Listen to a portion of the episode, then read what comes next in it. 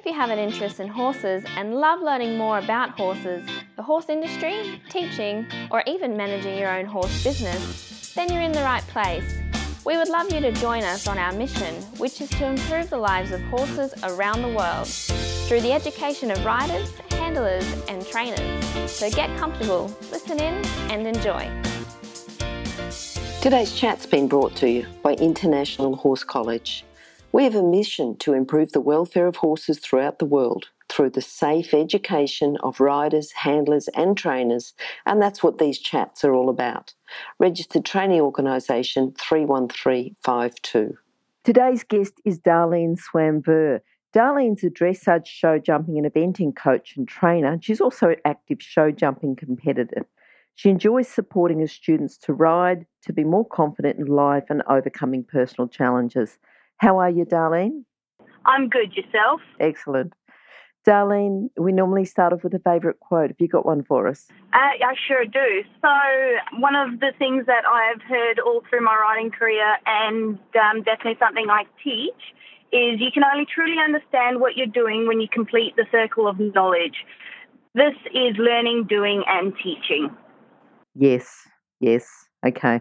And and it, I know, you know, you're you're on the horse or you're teaching sometimes, and you almost have to go through it in your mind. What would I be doing right now in this situation? And this is what I can tell my student to do. That's correct. Yeah. And, and I, I think you um, only fully appreciate something when you have to try and explain it to someone else how to do it. Mm, mm, for sure, for sure. Darlene, how did you start with horses? What are your first memories? So, my start with horses was due to immigrating, and that was around the struggles around immigrating specifically. And what my, my parents actually chose to do was to get me into horse riding to to socialise me, for lack of Okay. a better term. Okay. And through that, I needed an outlet. My first memories of was a horse called Paddy. He was a horse that I learnt to ride on. Very Mhm. fond memories of him. And it was around the lunging, my first few lessons of, of being on a horse, feeling so happy and on top of the world and learning these new skills. hmm hmm Now, how old were you when you emigrated? So I was 10, Okay, and where from? uh, South Africa. Okay, okay, just so I could pick up a little bit of an accent, but couldn't quite get it. yes. So you remembered the lessons on Paddy, and you felt, you know, because I, I talk to some people and they almost shudder when they talk about their early experience with horses, you know, getting on horses just in a paddock with no saddle or bridle. But your lessons with Paddy, they were on the lunge and you learned to ride and you felt quite safe in that environment then. Yeah, Yeah. absolutely. I, I was. It was a riding school environment. Uh, my mum, when she was of a similar age, she had also been in a riding school environment, so she she put me straight into that hmm scenario because she had done well with that, and Yep. she wanted the same for me. Good, good. Now, going on then to become a coach, what made you decide that you, you know, you'd sort of obviously gone out, competed, done well, that you wanted to start teaching people? How did that come about? That was because of my coach. Okay. He always guided me to be able to pass information on, uh, whether it was back to him or other students that happened to be in the lesson. He was always encouraging me to say, okay, now if you were to teach this, how would you explain it, or or what would you do differently, or or what how might you say it differently? So right from a very early age, he was there encouraging me to coach, and so becoming an instructor just for me felt natural. It was the direction I wanted to go. I'd seen the benefit in it helping me and helping others within the riding school, and, and I wanted to be able to give back in that way. And what a great mentor to have a riding coach that's encouraging you to coach and encourage. And that would also have helped with your socialisation and everything else, wouldn't it? Uh, absolutely, yeah. Mm, he he was one of a kind. There's so much more to horses than just riding, isn't there? Oh, there certainly is. okay, now, Darlene, if someone would like to start and have a career with horses, you know, thinking about your students, what would you tell them? What are the core skills and character traits they should have before they start? Some of the things I'd say is you have to have resilience, patience, and time. You've got to appreciate that your partner that you're working with is an animal. You don't speak the same language, and it takes time to build that relationship. So those core skills that I say, patience, time, some resilience, because you have your highs, you have your lows, like you would in, in any human relationship. Uh, it, it's the same when it comes to horse riding because you are working with a, an animal and quite a large one at that. Yes, and a, and a quite often unpredictable one. temperamental. They can definitely be temperamental. okay, darling. Thinking about horses, what's the best thing about working with horses? Oh, I love watching my riders and my horses uh, accomplish something. And it doesn't matter whether it's just a simple movement, jumping a jump, or overcoming a challenging feeling, like a fear with cantering, for example. Mm-hmm. But watching either the horse and or rider uh, work through it and come out the other end, that for me is the most rewarding feeling as, as a coach. Yeah, yeah. Tell us now, you talked about your instructor, you know, the coach. Is there anyone else who's influenced you and sort of helped you along, or was he just the main person that got you going? Uh, he definitely got me going, but like in the horse industry, we're very fortunate. There are a lot of people around and so many knowledgeable people around as well. Mm-hmm. So I've I've got two coaches um, who I still get lessons from. So I never stop learning. So I have Ben Netterfield, who I regularly have lessons with, um, Paul Williams. I've also got the support of my local jumping branch, so who I'm a, a committee member of. So we've got Andrew, Barb, Karen. It, it's a community, yep. and without the community, I wouldn't be as successful as I am. Um, I wouldn't have the support that I have, and often with these people, I'm, I'm traveling around the state, competing, going to clinics, doing what I need to do to further better myself, but also better myself to be able to better some of my students. Yeah, for sure, for sure. And what about competing on one horse at the moment, or you've got a couple? I've only got the one horse that I'm competing at show jumping, mm. and uh, he. I, I, it's funny because I started with a, a, chestnut off the track thoroughbred who yep. who taught me so many of the skills now, and I seem to have done a complete 360, and I'm, I'm back to an off the track chestnut, chestnut thoroughbred. thoroughbred. yeah, yeah, yeah. What's his name? His name's Manny. His paddock name's Manny, but his racing name and competition name is Amani. Uh-huh. And I was he was bred on Flinders Island, was raced within the Spreyton region of Tasmania, mm-hmm. and he was a little bit too smart for the track. He just always ran for the gate rather than running around the track. Uh, okay. So I was um, fortunate enough to get him as a three year old. He's now a six year old and he's comfortably competing at a metre 10. And this next season, we're looking at moving up to about a metre 20. So very skilled, very um, willing, and certainly a very special horse in my heart at the moment. Now, that, you know, like you, you sort of said it as an offhanded comment, but I'm sure it would have been a bit more than that. Him going back to the gate, did he do that yes. when you got when you first got him? Oh, yes. So when I first started working with him in the arena, I was cantering, and next thing he was just pulling towards the gate, and yep. my right rein wasn't quite working as well as it should have been. And it took me a few months just focusing purely on the flat work and teaching him.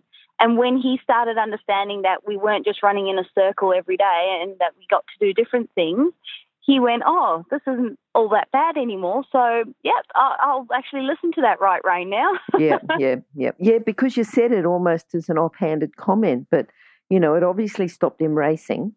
Uh, and yes. and um, it would have stopped a lot of other riders as well, you know? So, what sort of things, and thinking of training, training a horse, so you said, you know, that you stopped just going on circles, but what particularly do you think was the key to getting him being so nappy towards the gate? Uh, well, one, I changed his bit to good old FM, you know, let's mm-hmm. turn the face rather than pulling the bit through his mouth. Yes. But also in the training, so I, I did a lot of groundwork just getting him to do that response to the, the mm-hmm. shoulder aid and the, the leg aid and trail riding. I spent two, three months. I donkeyed him off my stock horse initially. Yep and just took him out trail riding him getting him exposed to different things around my property. Um, out, I'm very fortunate. I've got some reserves near my place, so taking him out there, having a lovely moment where my stock horse scared an albino wallaby, he was completely fine. My thoroughbred was fine, and basically just giving him variation. Mhm. That was the key to his training. He he was so smart. He just needed that variation in his day to day routine. And even now, I cannot do something two three weeks. Otherwise, I start. I, I notice him starting to ignore my rein. Yep, yep. All right, now that's got to make you proud, just the fact that you've got him over that and you're out competing. Is that your proudest moment with horses, or have you got something else that you'd like to tell us about? No, my actual proudest moment is one of my students, and this is a recent because I've had lots of proud moments over the years. Mhm. But most recently, I, I had one student who started riding with me uh, about two years ago now, and she got on the horse and she screamed. Um, a fly landed, and she just was terrified, but she wanted to learn to ride within herself. Um, she was a young girl, and she just desperately wanted to ride that first lesson she screamed and she actually entered a local agricultural show in a 40 centimetre class a couple of months ago Oh, wow. and that that was my proud moment in two years i went from a little girl who was who was terrified to a little girl who now i can't stop her cantering i can't stop her jumping she just loves the horses Mm, mm. Lovely to see that progress, isn't it? Because it's it's it like we were saying before, there's more to horses than riding. That even though you can see the progress in a riding, just her psychological development has come a long way. oh it has Mm, mm. So thinking, Darlene, about you know where you are now, because you sort of you know you you um have got your horses and you're competing, and you've got students making great progress. What do you think has been your biggest challenge? You know, and something that you can tell other people that are thinking about becoming a coach. You know, what's what's been a challenge that you know you've almost thought, oh, is this for me? Or yeah, just tell us a bit about about anything like that. it's the balancing act of life hmm So I am only a part-time coach. I would love to do it full-time, but it's very much a passion job. So you do it out of love as opposed to a big money earner. And so for me, it's finding that balance. I work full time, I coach part time, I'm still learning myself. You never stop learning. So making sure I'm still learning to be the best person that I can be and also competing. I mean, the, you go through the show season, especially down here in Tassie, you've got a, a six month very, you know, hectic schedule and it's uh, wow how am i balancing all of this and that that's yeah, long days short Yep. nights Yep, yep. that that's the biggest challenge and Okay. it's a fine balance but it is also a rewarding balance Yes, for sure. Okay, now thinking about when you go out to shows, particularly show jumping, and you as a coach. I'm sure you'd see a lot of riders riding courses, riding, warming up, doing exercises. What's a common fault that you see with riders that you can talk about today? And because we also want to know about how to fix it, you know, our listeners are here for their education as well. So, what's a common fault and how would you go about fixing it? Uh, one of the things that I, I see more in the practice ring, just before you're going into, into the actual class, is people over jumping their practice jumps. I understand if you're having a couple of issues and you just need to get them over, but I see riders go through jump 10, sometimes 20 jumps just in that practice area. And it's like, oh, was that necessary? You know, is your horse going to be a little bit fatigued? And just that thought process of you've got another three classes today, and if you're doing that in that practice area, should you be doing it at that point in time, or should that have been a couple of days before and a lesson to work through that issue? Um, so just that ring etiquette, uh, I find is something that I I do probably take note of the most. Mm. Do you think it's um, lack of education on someone's part if they're going to put a horse over that many times, say in their first, you know, the first competition? Because as you say, there could be two or three more competitions, and that's quite a lot of jumps for a horse, particularly one that may only get ridden on the weekends or not be as fit as what the riders may like to think. I think it's actually a little bit of human nature. Um, oops, sorry, it's gone, ambulance going past. It's it's human nature. It Mhm. it could be nerves. They Yep. could just be really nervous and want to build their own confidence up.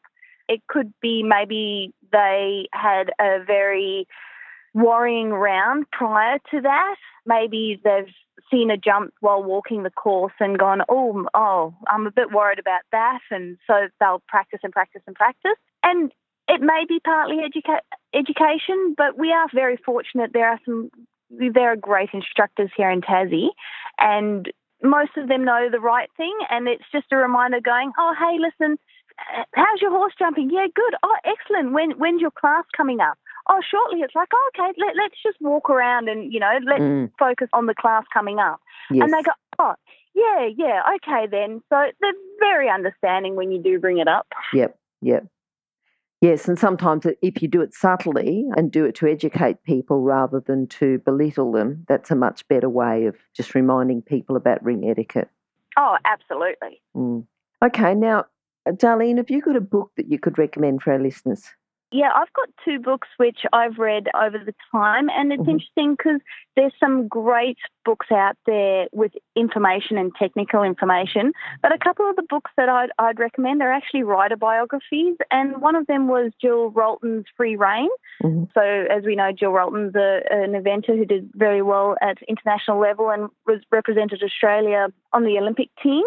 And yes. just reading her story and how she got to where she got was an absolutely fantastic read and inspiring, as well as Bev Buckingham. So she's a, a Tasmanian jockey. Again, her book's called Beating the Odds. And while she was coming up to become a jockey, she had some particular challenges being a female in a primarily male dominant world and what she had to do to earn the respect of her fellow colleagues. Again, a very inspiring story. Mm. Mm. And both within the horse industry, but um, as you say, the, the autobiography or the biography is a bit of a different read and um, gets you to know someone just a bit more and facing challenges because sometimes you see people at the top and you think, oh, they've just had it so good. And you don't realise the challenges that they've had on the way up. Yeah, no, absolutely. They they all face their own issues, demons, challenges, mm. um, financial woes, personal woes. And yeah, at the end of the day, they are humans and they're facing what you are possibly currently facing, potentially could face, or have faced in the past. Yes, yes, and and helps people who are facing that. Just helps them have a bit of a oh, someone else has already done it. I'm not the first. How did they cope with it? What can I do now? Yes. Yeah. Darlene, what are you looking forward to now? You've got, you know, your horse, your show jumping, your big chestnut thoroughbred.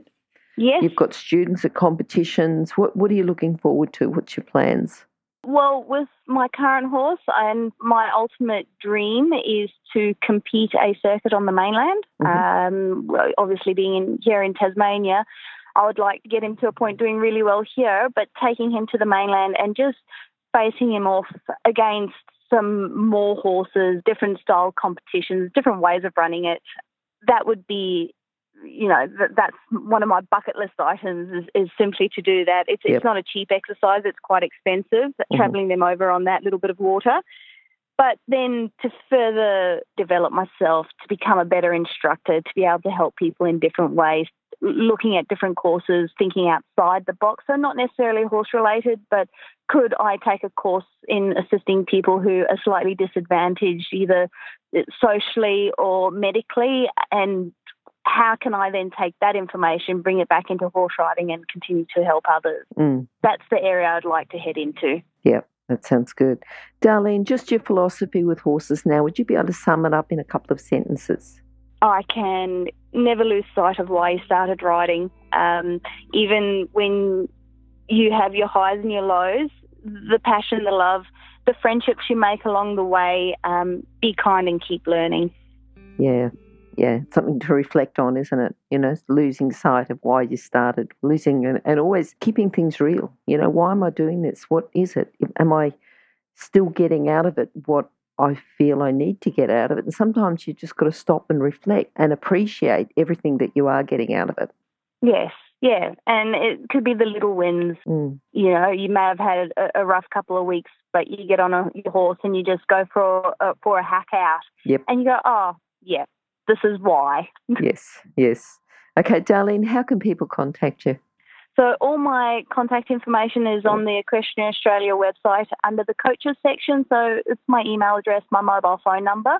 I am based down in Tasmania, in southern Tasmania at Bath, but all my contact details are on the Equestrian Australia website. And we'll put those details on Horse Chats as well. So it'll be horsechats.com slash Darlene Swamver, but it's spelled Okay. S D A M V U R, or else just go to horsechats.com and search for Darlene and you'll find those details. Okay, so Definitely Darlene, will. yeah, thank you for talking to us today. I'm enjoying your journey. I have to talk to you a little bit more. I know that you really want to focus on supporting students and getting them more confident and overcoming their personal challenges. So it'll be good to um, to keep talking to you and just follow along for people who are also interested in that. And um, you know, it's great to, for people to ride and to enjoy their riding and to compete, and that's all part of it. But when they can have those personal challenges and overcome them as well, it's even it's like icing on the cake, isn't it? It is, it mm. is. Mm. Okay, thanks, Darlene. No, thank you very much. If you've enjoyed this chat, then please comment, rate, and subscribe. If you'd like any changes or recommendations for guests, then please contact us through horsechats.com. And while you're online, have a look at the government accredited courses at internationalhorsecollege.com, registered training organisation 31352. Remember that our comments and instructions are general in nature and do not take into consideration your individual horses or your individual ability and circumstances. If you enjoyed this podcast, then please leave your comment below.